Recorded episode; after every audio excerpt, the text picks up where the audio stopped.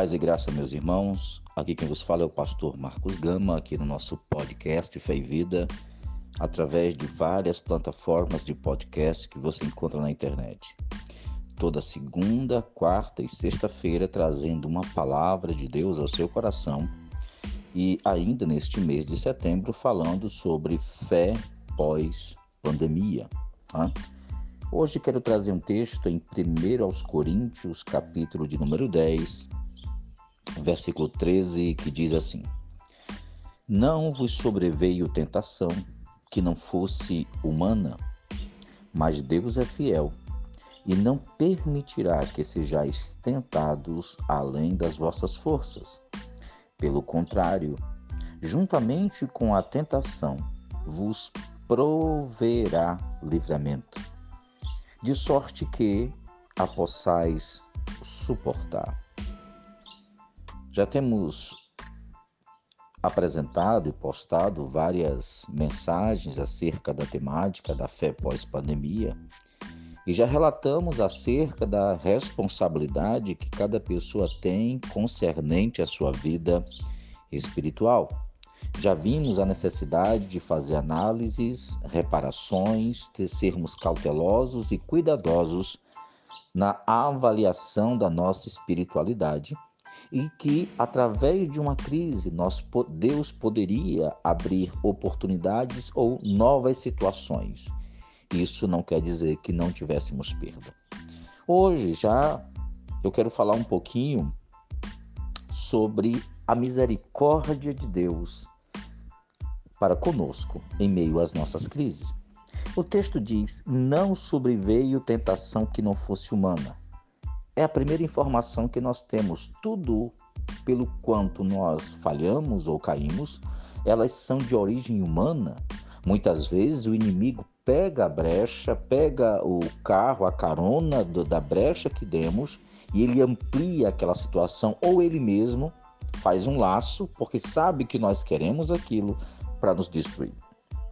Certo é que nesta pandemia, muitas pessoas têm aceitado propostas é, malignas, de pensamentos, de desejos, tentando justificar o momento, a dificuldade, tem caído. O texto diz que a tentação é humana, é de origem humana, mas Deus é fiel e não permitirá que sejamos tentados além das nossas forças. Então perceba, o Senhor não permite que a tentação vá além, ele está falando de tentação, vá além das nossas forças. Se nós caímos é porque nós nos entregamos. A Bíblia diz que nós devemos se afastar de toda a aparência do mal, não só do mal, mas devemos nos afastar de tudo aquilo que aparentemente também é mal. O texto diz que a fidelidade de Deus vai nos ajudar, ele não vai permitir que sejamos tentados além das nossas forças.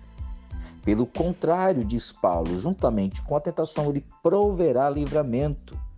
Com certeza há livramento para a sua vida. O Senhor vai te dar estrutura e suporte para você aguentar, atravessar este período de dificuldades que nós estamos enfrentando, de perdas. O Senhor é aquele que edifica, o Senhor é aquele que fortalece, é aquele que renova. Existe um adágio judeu que diz que o Senhor é o Senhor dos novos começos e das novas oportunidades.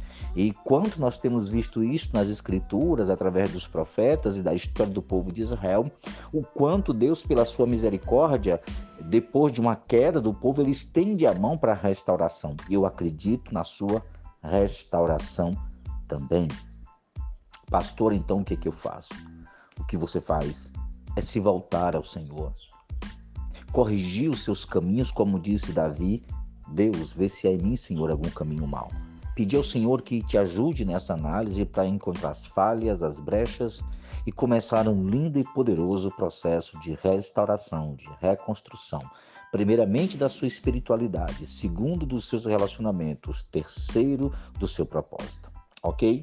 Um forte abraço, que o Senhor te abençoe, te guarde, te prospere, que a força poderosa da mão do Senhor te sustente e te ajude nesse momento de renovação. Aqui é o pastor Marcos Gama, nosso podcast Fé e Vida, Vejo você no próximo podcast. Ok? Siga-nos nas redes sociais, no YouTube, no Facebook, no Instagram.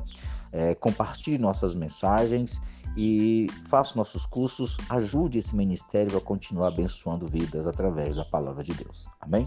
Deus te abençoe.